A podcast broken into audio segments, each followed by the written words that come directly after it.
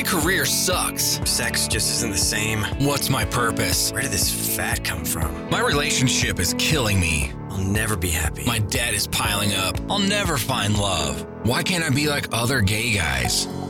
Hey guys, it's time to get a grip, stop whining, make a bold move, and do something amazing with your 40 plus gay life. Let's get to the show with your Tell It Like It Is host, Rick Clemens, who does his best to never act like a dick or a diva unless you act like one first.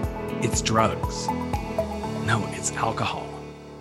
No, it's sex. That's what people always assume that somebody is addicted to. But when you really step away from it and you start to think, wait, there's so many other addictions. Yes, we know there's food and sugar and sweets and all that sort of stuff. Maybe it's even drama. But what's your addiction? That's what we're talking about today on 40 Plus Gay Men Gay Talk. I'm your host, Rick Clemens, and this struck me really big in the past couple of weeks. I've had a couple of people say, Oh, I'm so addicted to and then they finish the sentence. And I thought this is such an interesting thing to look at, especially as gay men. We we tend to get addicted to things. We get addicted to porn or we get addicted to saying we want something and then we don't follow through. And I know this sounds like most guys could do that, but there's something about us as gay men that sometimes we get to doing things and we don't even realize we are addicted. Now, yes, we've all heard the stories, and we probably all know somebody in our world as a gay man who's been addicted to sex, who's been addicted to drugs, who's been addicted to alcohol, all of those things. Could be you're addicted to cheating. It could be that you're addicted to saying, This is what I really want. And that's all your friends say is, This is what I really want. And that's all they hear. And they hear that and they hear that and they hear that. Yet you don't do anything about it. So, what is it that's the driver?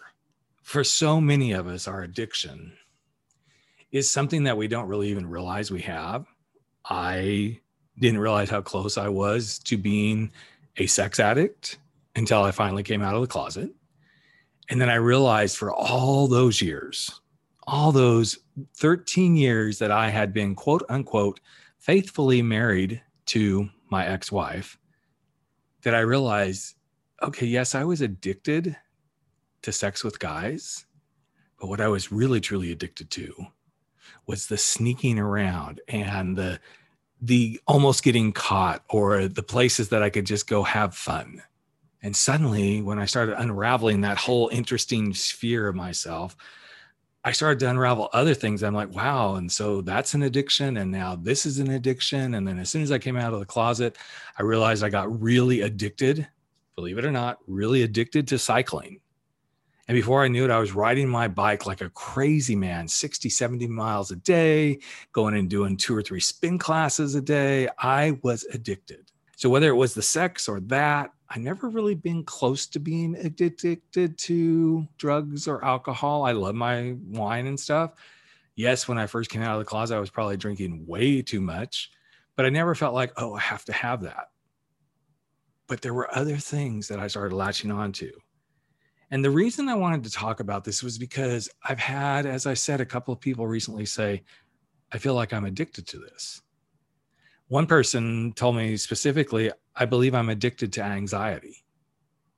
Because there's this interesting thing that happens. And, and then as they revealed to me what goes on for them, I was like, that does sound like that could be an addiction.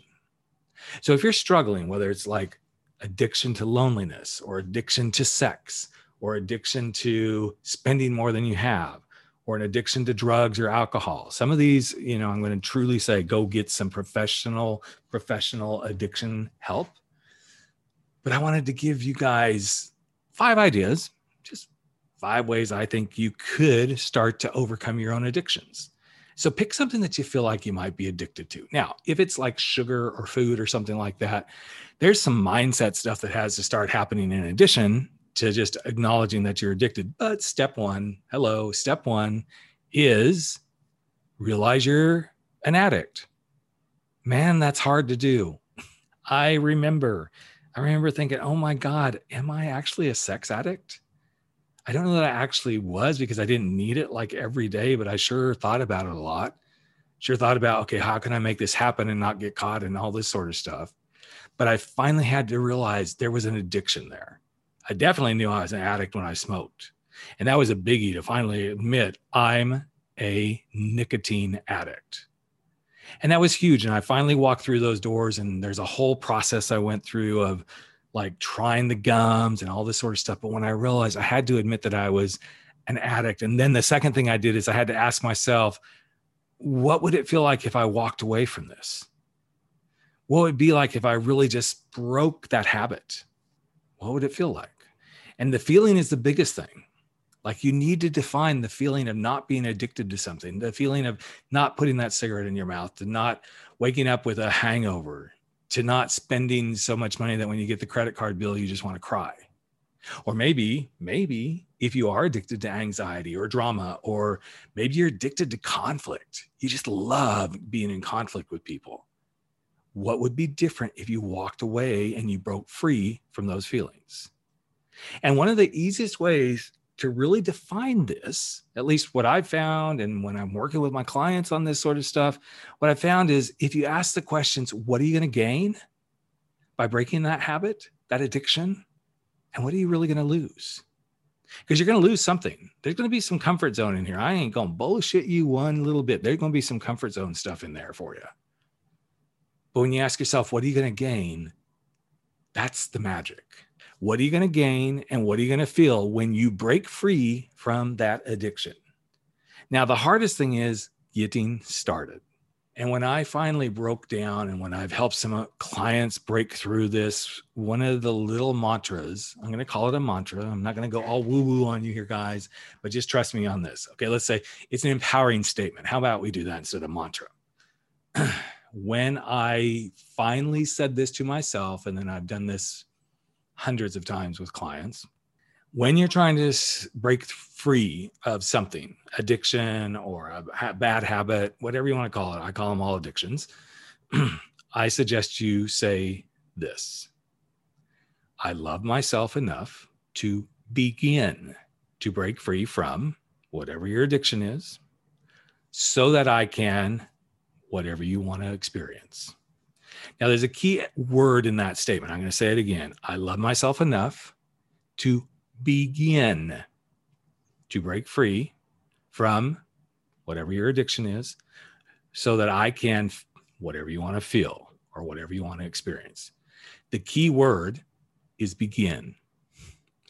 It is not, I love myself enough to break free from cocaine, from sex, from overspending, from bitching about everything if you jump right to, I'm going to break free from this, it's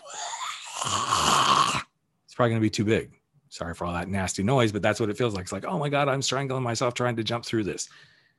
I love myself enough to begin. We're only beginning. One day you begin, and one day you will finish breaking through and breaking free.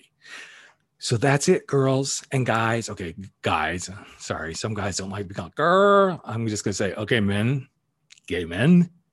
I want you to begin to love yourself enough. Maybe that's the start. Begin to love yourself enough so you can begin to break free from whatever your addiction is so that you can experience whatever it is you want to experience. Because here's what I know to be true whatever that addiction is, if you realize that it's an addiction, you ask yourself what you will be willing to do to break free from that addiction. You ask yourself, what will you gain and what will you lose? And you define clearly what you want to feel. You will begin, yes, B E G I N, begin to break free from your addiction. Just sit with that, trust it, and love yourself enough to give yourself permission without any excuses and without any fears to unapologetically begin to break free from your addiction. And that's it. That's all we got for this week, guys. Now, I want to remind you too that if you're listening to this podcast, once a month we get together and we chat. We chat about 40 plus gay men stuff. It's all pretty much always the first Monday of the month. If you're interested in attending that, go to 40 plus gaymenschats.com. You can go to gaymenschats.com. That will get you there as well. Any of those will get you to it, or go to rickclemens.com and look for the chats, and you can find the one for the 40 plus guys and click on that page and there'll be a little place you can sign up get added to the mailing list and you will get emailed those invitations when we send out those announcements so go out there guys have fun be challenged go break that addiction that's driving you crazy and step into your unapologetic way of being beyond that addiction without your fears and excuses. Have a good week, everybody. Take care. That's a wrap for 40 Plus. Gay men, gay talk, where size doesn't matter. We drop our bullshit, get over our screwed up fears, make bold moves, and live life without apologies. Don't forget to join us on Facebook at 40 Plus Gay Men, Gay Talk, where the conversations continue.